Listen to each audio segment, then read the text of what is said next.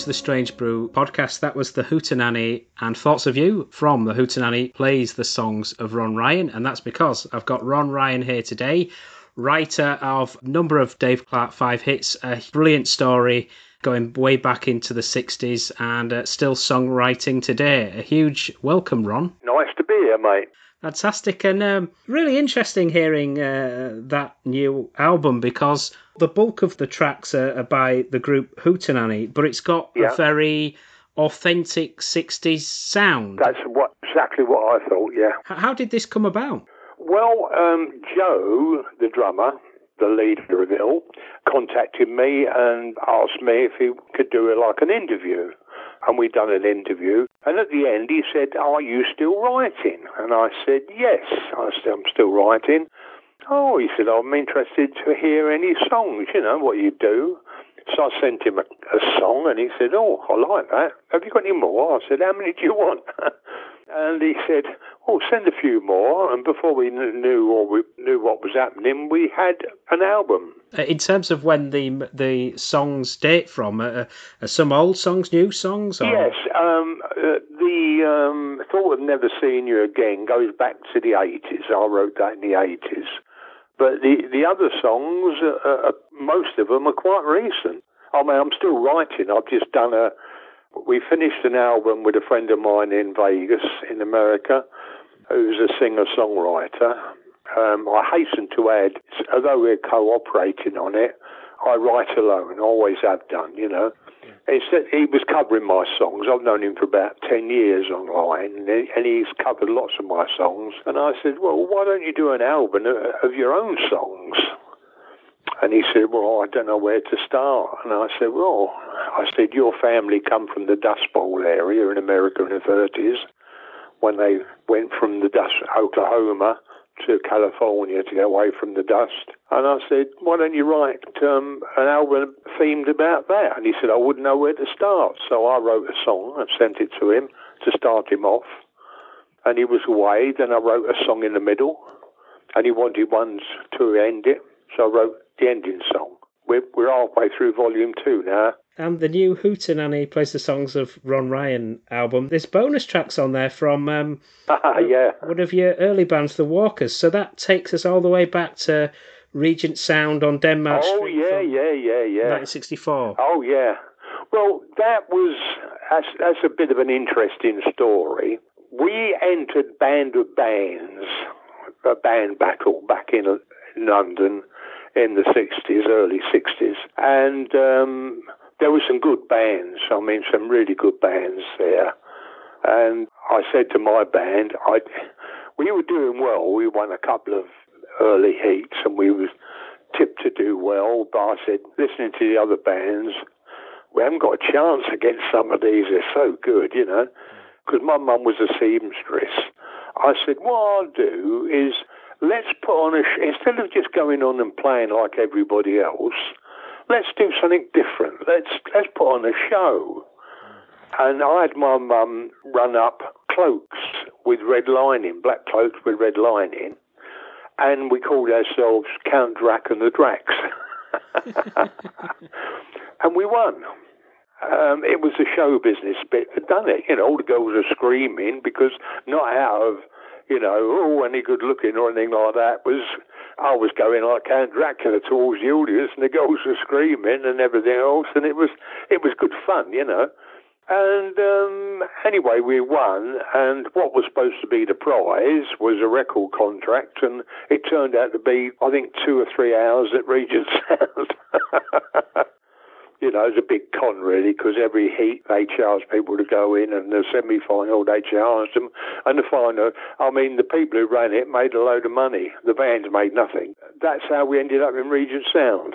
And that was a mix of covers and some of your own songs like Yeah. I Have Love. Yeah, I, I was writing back then. The first thing I, I wrote was a blues, and I didn't know, I didn't realise it was a blues till years later. And I was walking along the street, I was only about 12 if I was that. And it was a rainy day in London, and my feet were click, click, click, clump, clump, clump, clump, four beats to the bar kind of thing. And as I was going along, I was writing this thing in my head because I'm not like a lot of songwriters. I do all my writing in my head. Right. The song's nearly finished before I pick up a guitar or go to the piano. I can remember what it's called, Deep Sea Blues. that was the first song, and it just went from there. And so the Walkers, originally, you were playing as the Walkers in the late 50s, were you? Yeah. Well, I was in other bands before. We started as a skiffle group, like a lot of the bands did. You know, the Beatles, the Stones, they, they all started as a, a skiffle group back in the 50s, following Lonnie Donegan and, and the others. And my brother and me were in it, and I had a washball player and a TTS blaze player. and it went from there.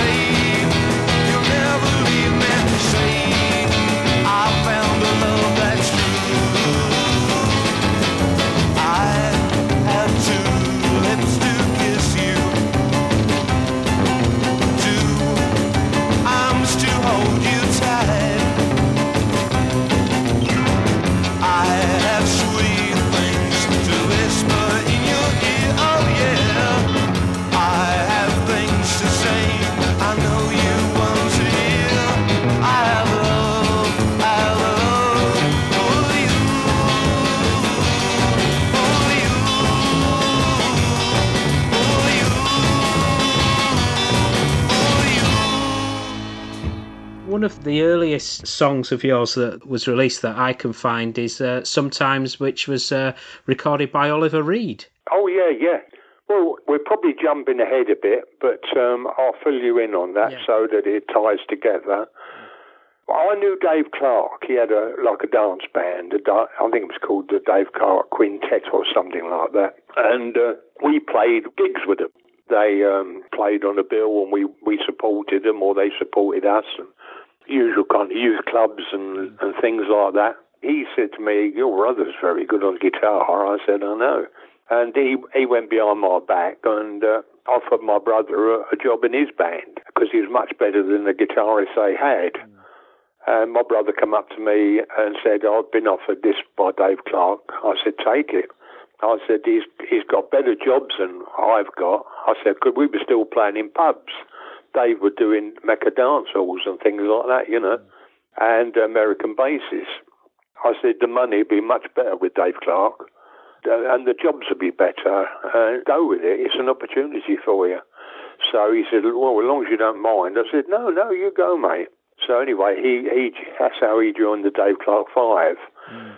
Now he was too young to drive, so Dave used to come along and pick him up from my parents' house where we lived.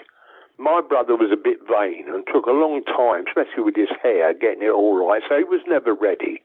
So I made Dave a cup of tea, we sat down talking, and we became friends, you know, and that's how that started.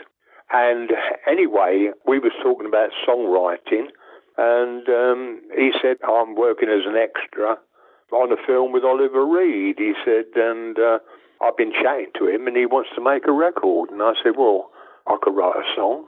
And he said, Well, if you write it, we go 50 50 on it. Um, I said, Well, fair enough, you know, um, if you can get it to him and get him to record it, you know, whatever money, I'm not a greedy man, we'll share it.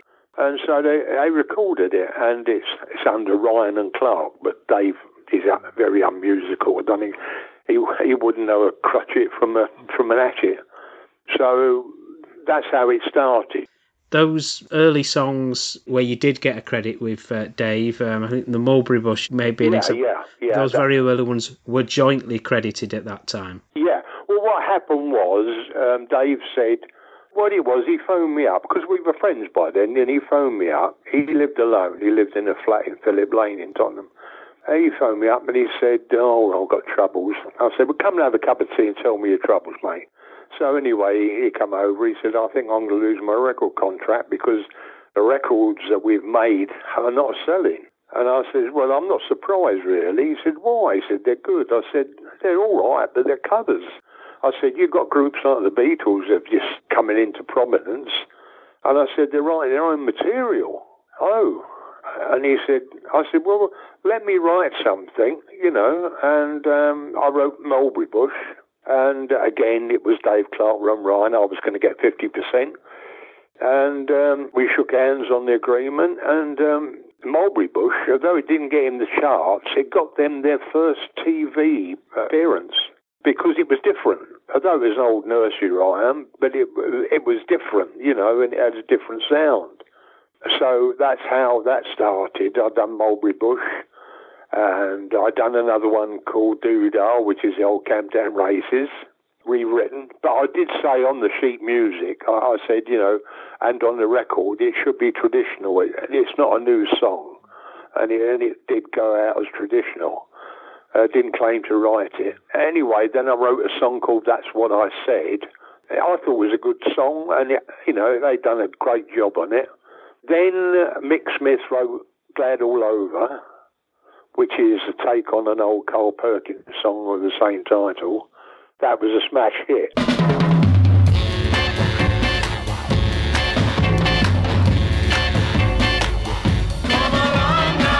Let's go down to the mulberry bush. Let's go down to the mulberry bush. You and me to the mulberry bush. Dance is the way we're gonna do the twist. Up and down and around and around like this. That's the way we're gonna do the twist. Dance till early morning. I'll take you down to the mulberry bush. That's the place for you. They do the twist, the stomp, and the loo Even do the locomotion too. Even do the locomotion too. Come with me to the mulberry bush. Come with me to the mulberry bush. Let's go down to the mulberry bush. Dance till early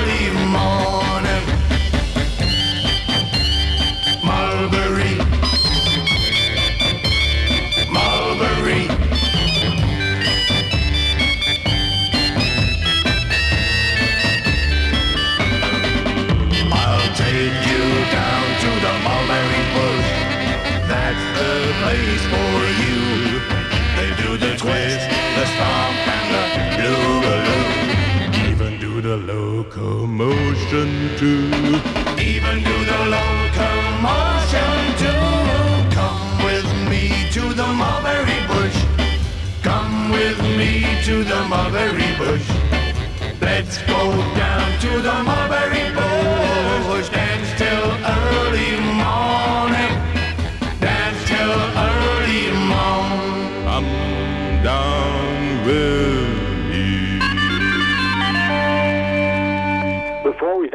All Over, we was talking, and I said, I heard a record, and I bought it and gave it to Dave. I said, it's a record you should listen to. He said, why is that? I said, well, the style of this record would suit the Dave Clark Five. He said, oh. And it's a song, if you called Your Ma Said You Cried in Your Sleep Last Night. And it's an American song. It was bought out in America. But um, an English guy, I can't remember his name now straight off the top of my head, but he recorded it. You can hear the early Dave Clark Five. They utilised that sound on Glad All Over and it worked. And that was a big hit. And then I wrote Bits and Pieces. And that built on it, really. Bits and Pieces was two songs of mine. Mike was a good singer, and also Den and Len were good singers. And I've always liked country music, so I said, be nice to have a country flavour to something different because Dean Martin had a big hit with Little Old Wine Drinker Me. Mm. I wrote bits and pieces originally, very much on the style of Little Old Wine Drinker Me. Dave didn't like it because he didn't like country music like I did. And he said, "Well, have you got anything else?" And I said, "Well, there's a song I've written, and uh, that that probably suit the band. It's called Keep on Stomping." And Keep on Stomping is really the format for bits and pieces. It's four beats to the, you know, four beats, clap, um, banging your feet on the floor for four, you know, for four bars with the bass drum, and then coming in and everybody get on the floor, keep on stomping, keep on stomping. You can hear bits and pieces there. And what Dave Clark did was he got Mick Smith to take some of the lyrics from my original country style bits and pieces and mix it with Keep On Stomping. And then he said to me, then Dave, by this time they were big, you know, and Dave's ego had gone out the window, really. And he said to me, he said, from now on, all the songs will, uh, that you write will be Mike Smith, uh, Clark and uh, Smith. Ah. And I says, well, I don't like the idea of that. He said, well, you're still going to get your 50%. And I said, no, I, I don't like it. I said, I want I want them under my own, you know. I'm, I'm sharing. You're getting 50% as it is, you know. We're sharing it. Now, I, I, and I want to be known as a songwriter. Well, he said, no, if you want to continue working with the band, he said, it's got to be like that or it won't. And um, reluctantly, by that time, I had not had a penny royalties, nothing. Dave said, well, it takes a long time to come through. Mind you, he was driving around in a brand new Jag. and he just moved to a great big house in a posh part of London. But anyway, I didn't have any money, so reluctantly I agreed. And so the songs come out as Mick Smith and, uh, and Dave Clark, which I didn't like. But that was Dave's ego.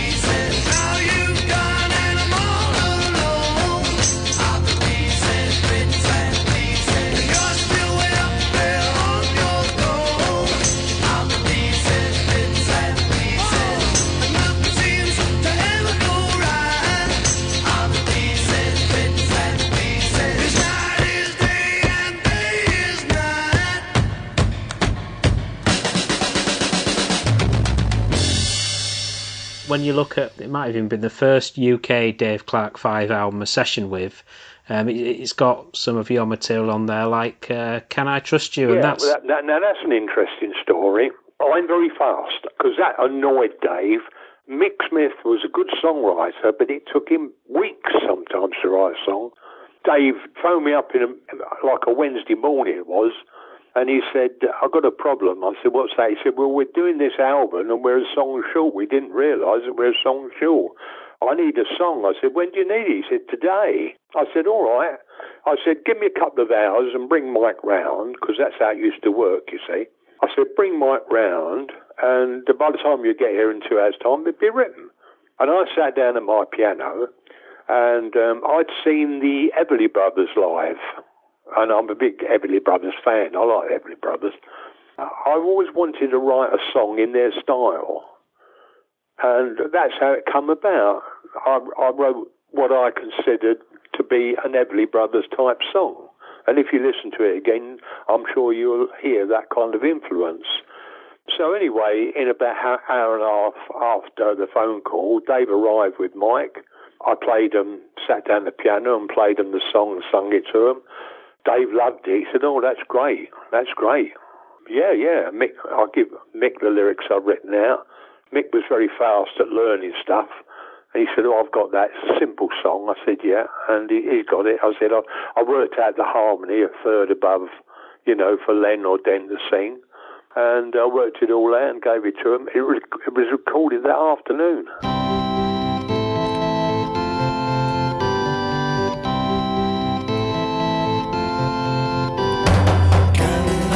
Trust you with my heart?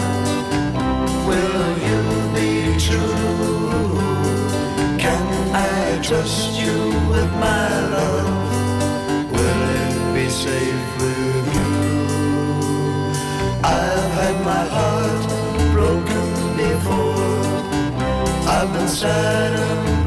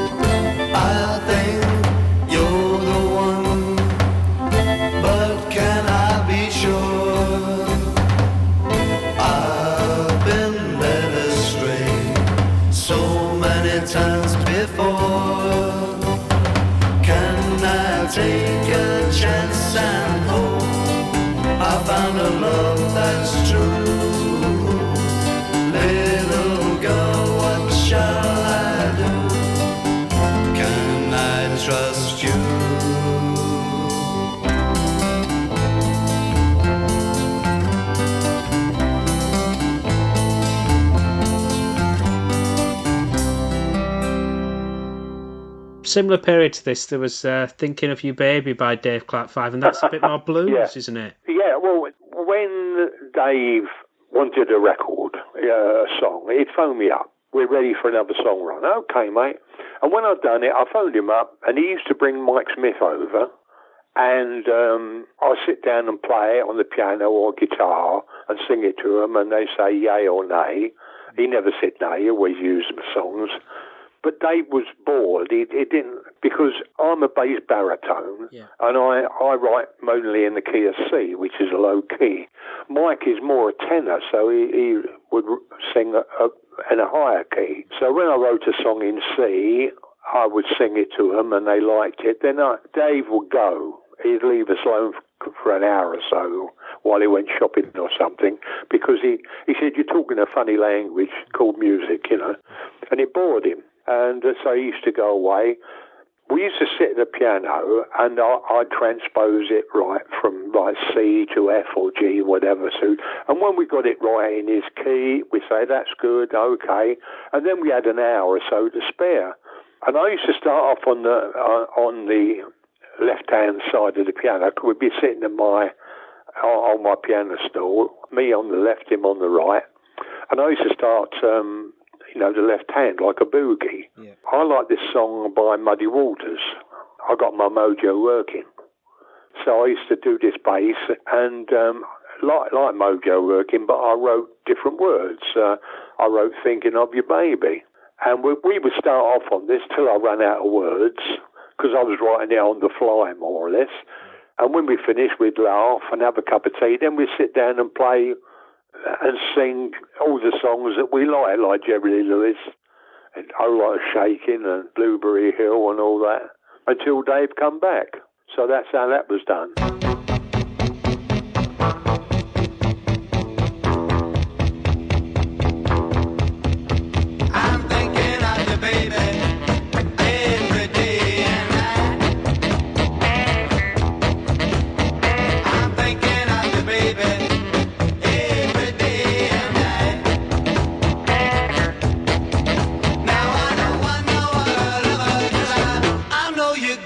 Treat me right.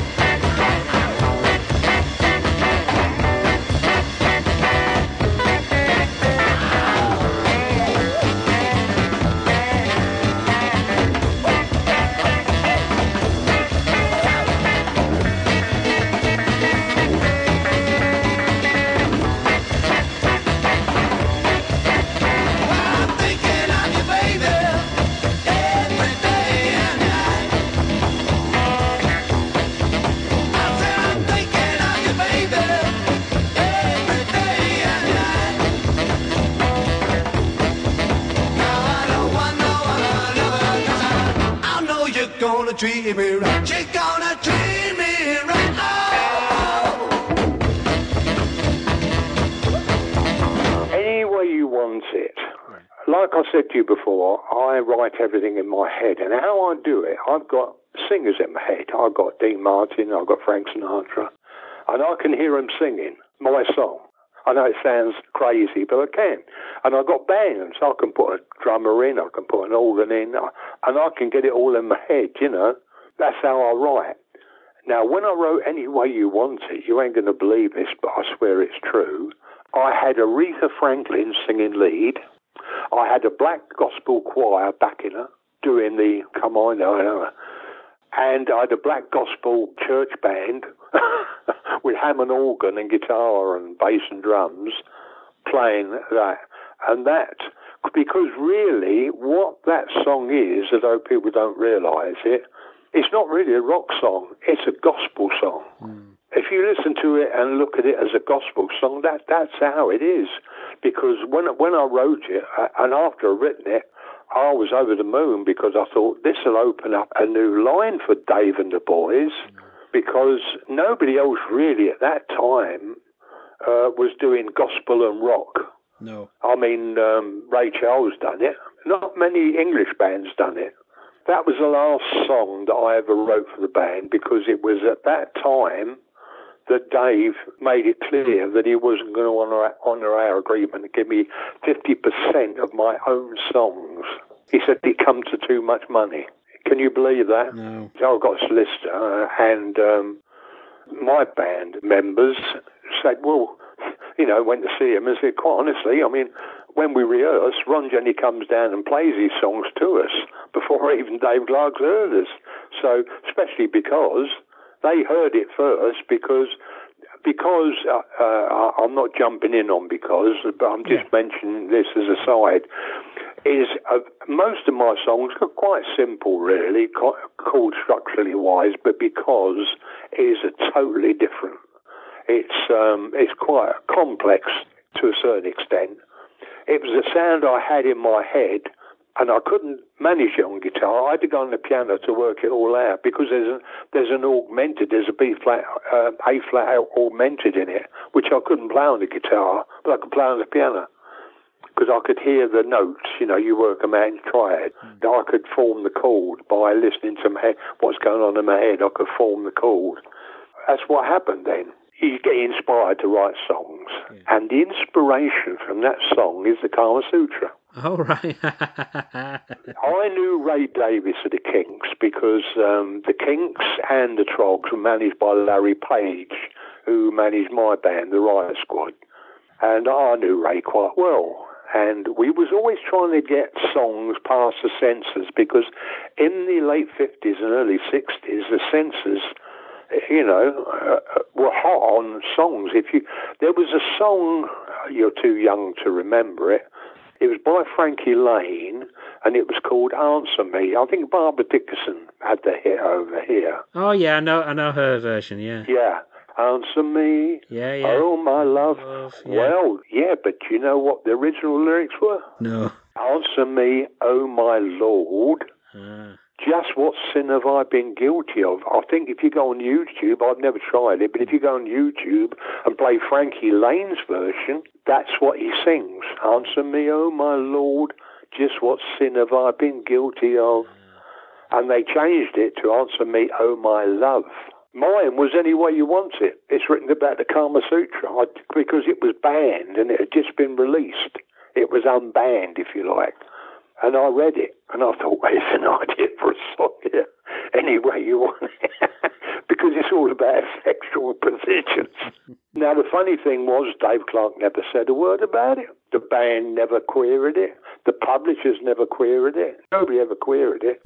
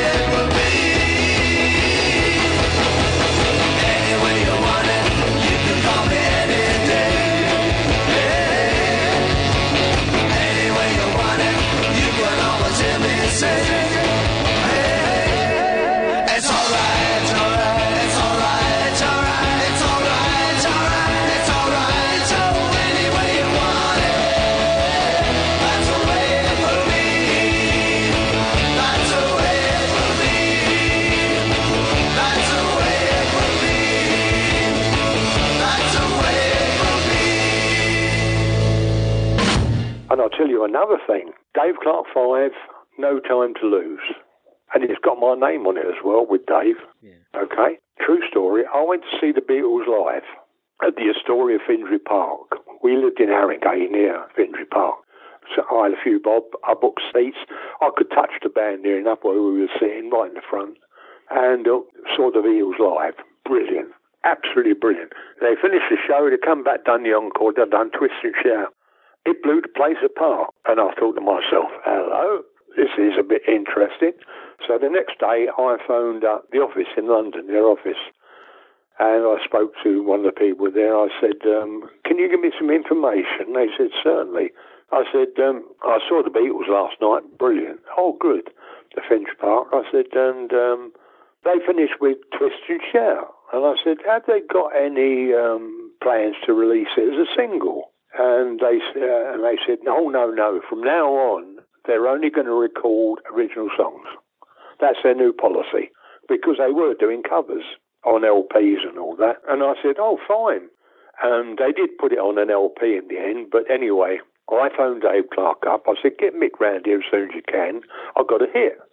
Oh, Dave, excited. So he come round. I got my guitar out. And I played what I remembered of it, you see. And uh, Mick said, oh, I like that. I said, great. Dave said, well, you've written better songs than that. I said, no, I didn't write it, Dave. I said, it's not my song. It's it's the Isley Brothers. Really? I said, that's going to be, it's going to be, the Beatles done it the other night, it's pulled the place apart. If you bring this out as a single, you'll go number one.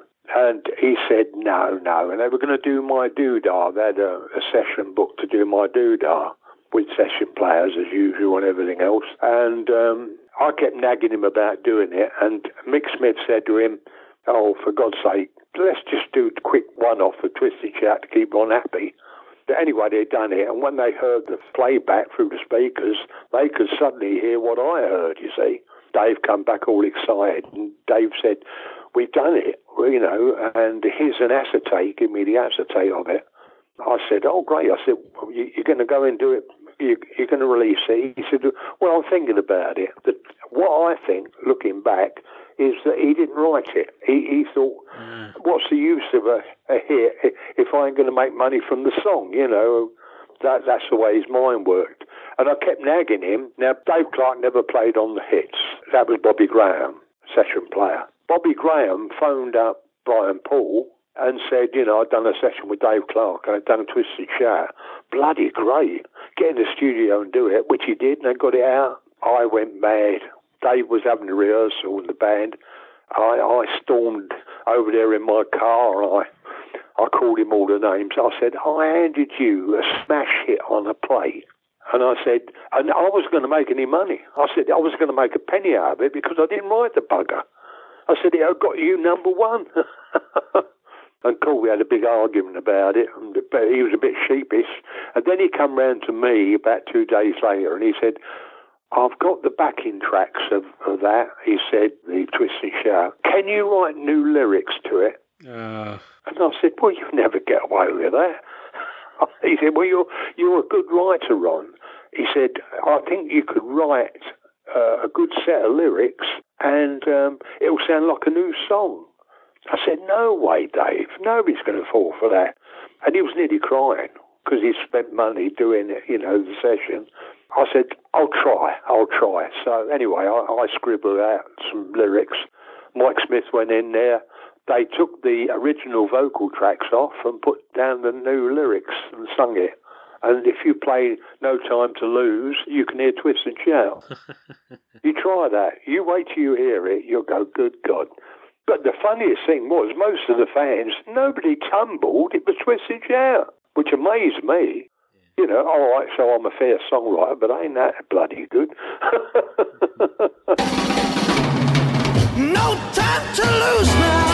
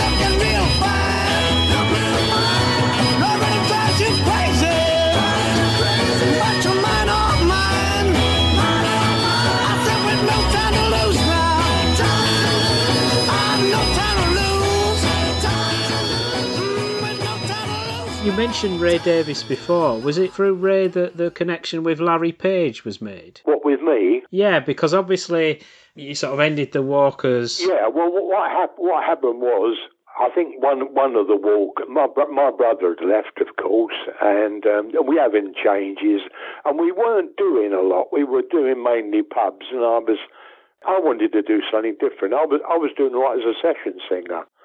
I used to go to Regent Sound and other studios, and we used to make records for Woolworths. Used to do EPs with four hit songs on there. I used to do a lot of those. And Danny Street, he's another session singer. He done a lot. Tom Jones did a few. I was doing all right. So in the end, a friend of mine wanted a job in a band, and I said, "Well, take over from me in my band." He said, "Oh," he said, "I said, you know, I'm going to concentrate on songwriting and um, uh, and session singing." I was getting two pound fifty. That was the going rate in them days, but I was doing sometimes three or four a day. You know. So anyway, and then I done done the song anytime. Larry Page heard it, and he said, "Oh, I can get I can get that on a record." He did, and I didn't realise at the time, but he pinched it. He put his name on it as a writer. I didn't realise it at the time, but he put his name on it. But um, and that's when that's when I got the Riot Squad going. And we had Mitch Mitchell on drums, who went on to greater things. I think it might have been on the flip of the next single. Was another song of yours going to make you mine? Yeah, I was falling out with Mitch. Uh, Mitch begged me for the job in my band because he knew we had some television shows to do. And he wanted to go on television. And also we had some big clubs to do as well in London, all the top clubs. He was over the moon when he joined, but after about three weeks, he tried to take the band over. He said, I'm leading it in the wrong direction. I said, well, it is my band and I'll lead it in the direction I want to. You know, we're playing these gigs and they're going down well. Why change it? Why change the winning formula? Anyway, when it come to doing another single after any time, the band come up with somebody had written this song. I want to want to talk about my baby, and I didn't like it. I don't even like it now. So I said, Larry Page, I don't, I don't want to do it. He said, Well, you're under contract to me. He said, and uh, you will do it. And I said, Oh, all right then. So anyway, I couldn't get out of it because I was under contract. So what I'd done, I, I used to go down to Flamingo a lot, and I knew um, Georgie Fame and Zoot Money and Chris Farlowe well.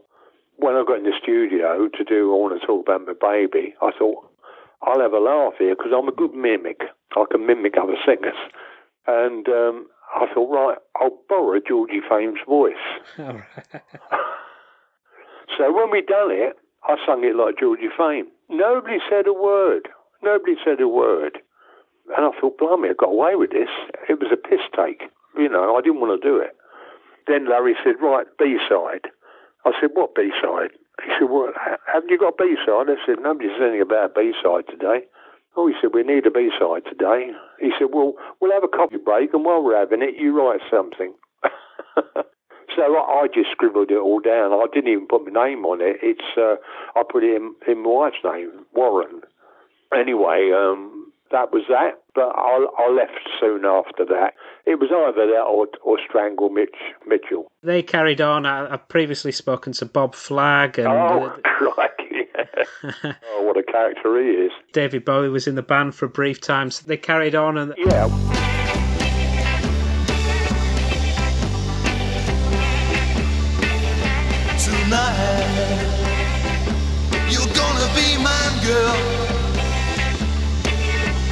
Tonight,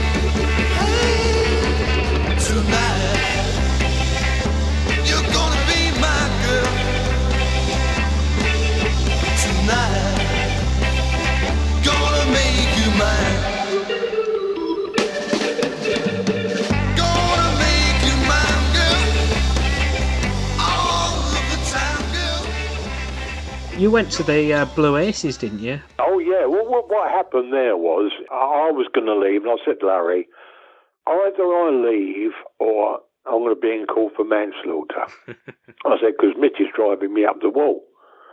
And what it was, believe it, and one of the things was, even in the 60s, the class thing was still going on. As you can tell, I'm as rough as a badger's bum.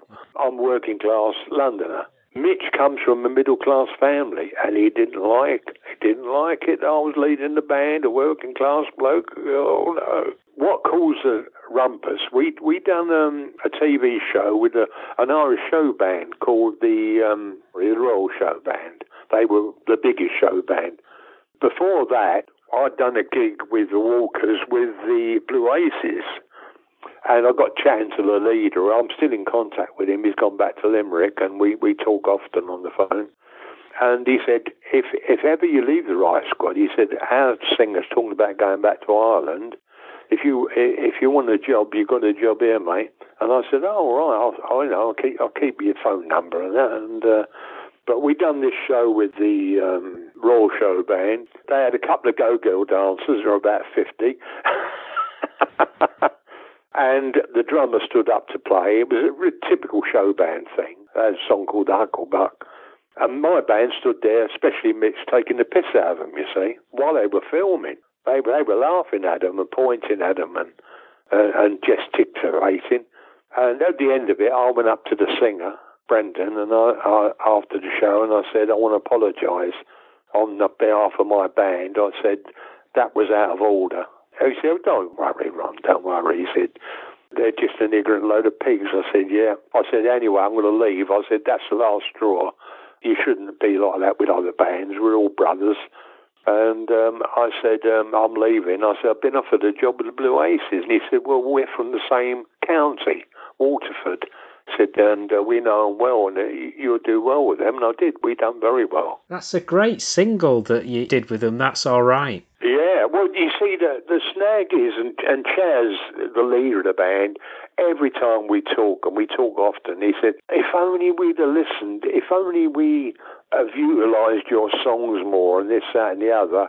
And I said, well, really, I joined you, and it was an Irish show band. I mean, mostly we were playing Irish halls, and uh, they were packed out. You know, it was good money. You know, they were they were you know, you could earn more in an Irish hall than you could do on an English club. Because what they done, they done covers. The Irish show bands, that's what killed them. All they ever done was covers. They never done anything original. Yeah. I, I used to say to Charlie, I know it's your band. It's not nothing to do with me. Uh, I'm, I'm the singer and front man, but you're never going to do anything unless you do something original. And, and at the end, to appease me, we done a couple of my songs, and they, they used to go down well, you know. It even got us into the marquee. We were the only Irish band who ever played the marquee. And it was only because we'd done some original songs and we'd done some soul stuff as well.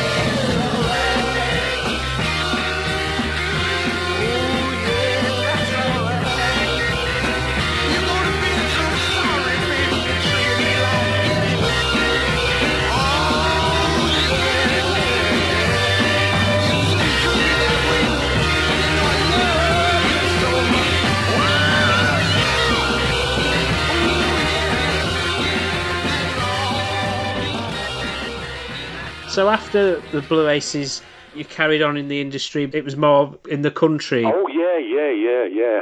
I always liked country music, mainly because I like country songs because they're stories. I used to go and do shows, got quite well known to a certain extent, mainly because when I sing country, a lot of people say I sound like Johnny Cash. In fact, what happened was I was doing one gig. A guy come out of Yank, come up to see me afterwards and said, uh, "You've got a great voice." And I said, "Oh, thanks a lot, mate." He said, "You sound a lot like Johnny Cash." I said, "Yeah, a couple of people said that." He said, uh, "I'm a representative of the House of Cash, which is um, Johnny Cash's publishing company." And he said, "We are looking for an Englishman to record some Johnny Cash songs on an album." And I said, yeah. I said, what's the point of that? He said, well, what it is with your royalties over here, we can get more royalties if we can get a British person to record these songs and get an album out or a record out, we can claim much more royalties. I don't know how that works, but it works something like that. So he said, um, would you be interested in doing it? I said, yeah, sure. So um, we arranged it through Screen Gems, British Columbia because they had ties with them.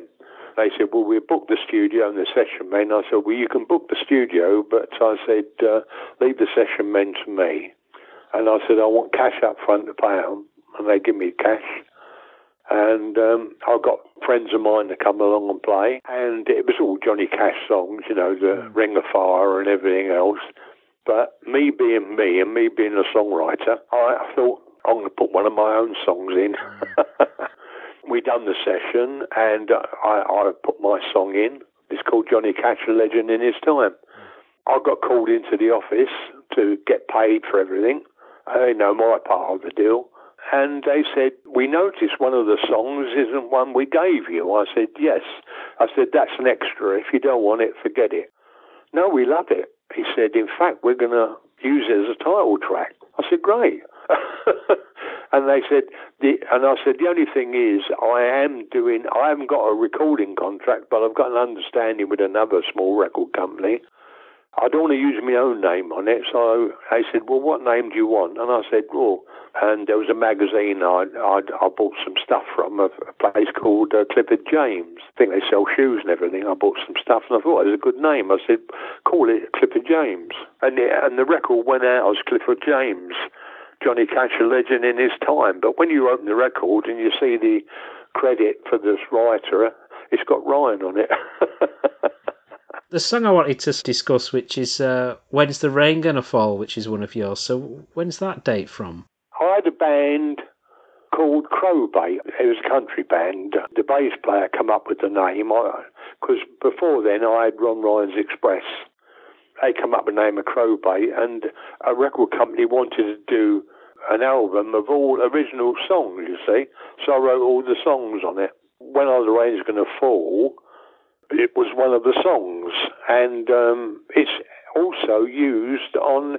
You know, I was telling you about that Dust Yes. Bowl thing. Well, that's, that's on there with me singing it.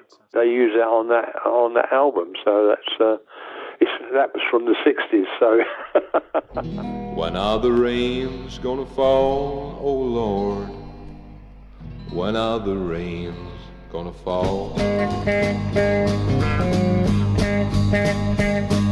Well, it ain't rained for a month or so.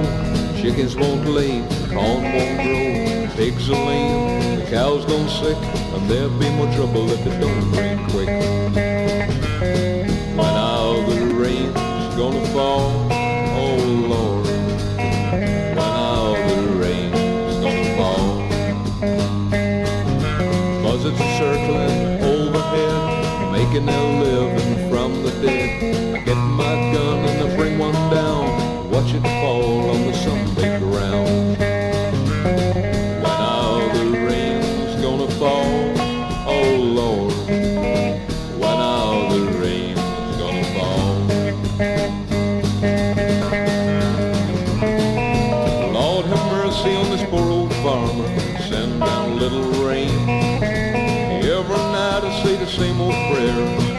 let it rain again. I feel so helpless, what can I do? I can build a canal, dig a well or two, but I can't make it rain. I wish that I could, but that can only be done by the grace of God. When the rain's gonna fall,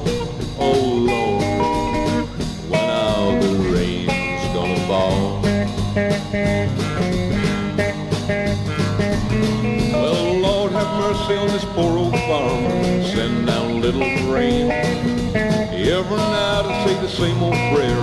Please let it rain again. I feel so helpless. What can I do? I can build a canal, dig a well or two, but I can't make it rain. I wish that I could. That can only be done by the grace of God.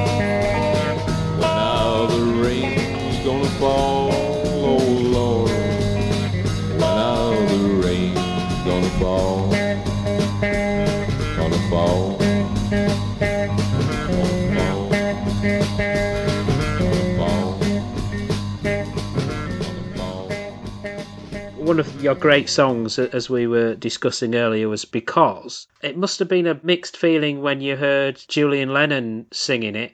Well, what happened was, to take you right back to Yeah. the beginning, Dave Clark, after bits and pieces and everything else, Dave Clark says, it's time for another song, Ron. And I said, fair enough. I said, yeah, I'll do one. Anyway, they came round and um, Mick Smith and I sat down at the piano and played them because and sung. Mick loved it, but Dave said, what are you doing? And I said, that's the song I've written for your next single. He said, You're joking. He said, It's a ballad. I said, Yeah. I said, But the trouble is, you are running the risk of being typecast. Yeah. When people think about Dave Clark, they go boom, boom, boom, boom. Well, he said, That's a winning formula. I said, Yes. But there's more to the Dave Clark 5 than that. I said, The last thing the fans are going to expect is for you to bring out a ballad. Oh, I don't know about that, he said. I said, not only that, because I always write, I never wrote for the English market, I always wrote for the American market because it's a much bigger market, which proved to be right. So I said to Dave, if you do this song and bring it out, you could start a brand new market. And he said, what do you mean? I said, well, the kids in America are buying Dave Clark 5 records in the millions. He said, yes. I said, but the mums and dads don't like it. I said, but if you record this song, I think overnight you will find that the kids' mums and dads will suddenly be Dave Clark Five fans. No, I, I can't see it. He said, I can't see it. I turned round to Mike for him to back me up, but he was looking down at his shoes because he would never argue with Dave. He said, all it's fit for really, Ron, is a B-side or an album filler. I said, this could be big. I said, even though I wrote it, I know when I wrote a good song, this is a good song. I said, it's a song that's going to last as well. I'm sure of it. It's got a very good melody.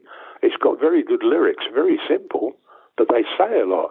I mean, you look at the lyrics written down, there's hardly anything there. But what there is, by crikey, it packs a punch. Uh, and the chord structure is different to anything else. And um, no, Dave said, and it come out as a bloody B side, uh, which didn't please me at all. Mind you, it's got Clark on here as writer. It, it got big, and by all accounts, it's their biggest seller with iTunes and you know with uh, downloads and everything else. It sold more than any other Dave Clark Five song. It was recorded by over 30 artists, including the Supremes and Mantovani, believe it or not. And of course, when it was a big hit and they released it and it was a smash hit in America, Dave Clark told the story that he had a big argument with the record company because he wanted to re- release it and they said, no, no, it's not the usual Dave Clark thing. They were against it. And he said, I put my foot down and I demanded that they. what he done, he just reversed the story of me and him. Did you have any contact with Julian Lennon? Well, I did very, very briefly. I don't know if he believed me on Facebook. I'm, I'm only, I, I tried for ages, and it's not that I was bragging, but I wanted him to know that Dave Clark would never be able to write a song like that. To write a song like that, you need a heart and a soul. And, and he said, Oh, thank you very much for writing the song. It's a lovely song. That's about it. So whether he believed me or not, I don't know. All I wanted to do was to tell him, out of all the many, many covers, I said, I like yours the best.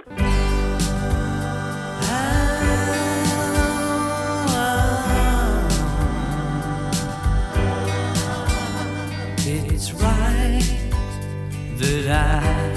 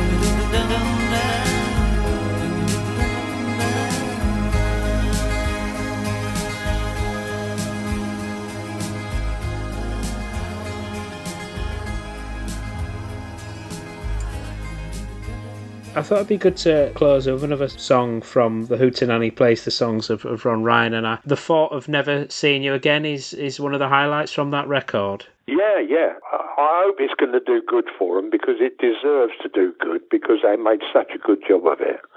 The thought of never seeing you again, I think that stands out more than anything else, actually. But I like that um, Thoughts of You as well. They've done a good job of that. Ron, it's been a real pleasure to talk to you and dig into songwriting past 60 years or so. Um, it's, it's been great. Oh, it's been a pleasure talking to you, mate. Cheers, Ron. Bye. So you made up your mind and you're going. I would try to stop you if I could.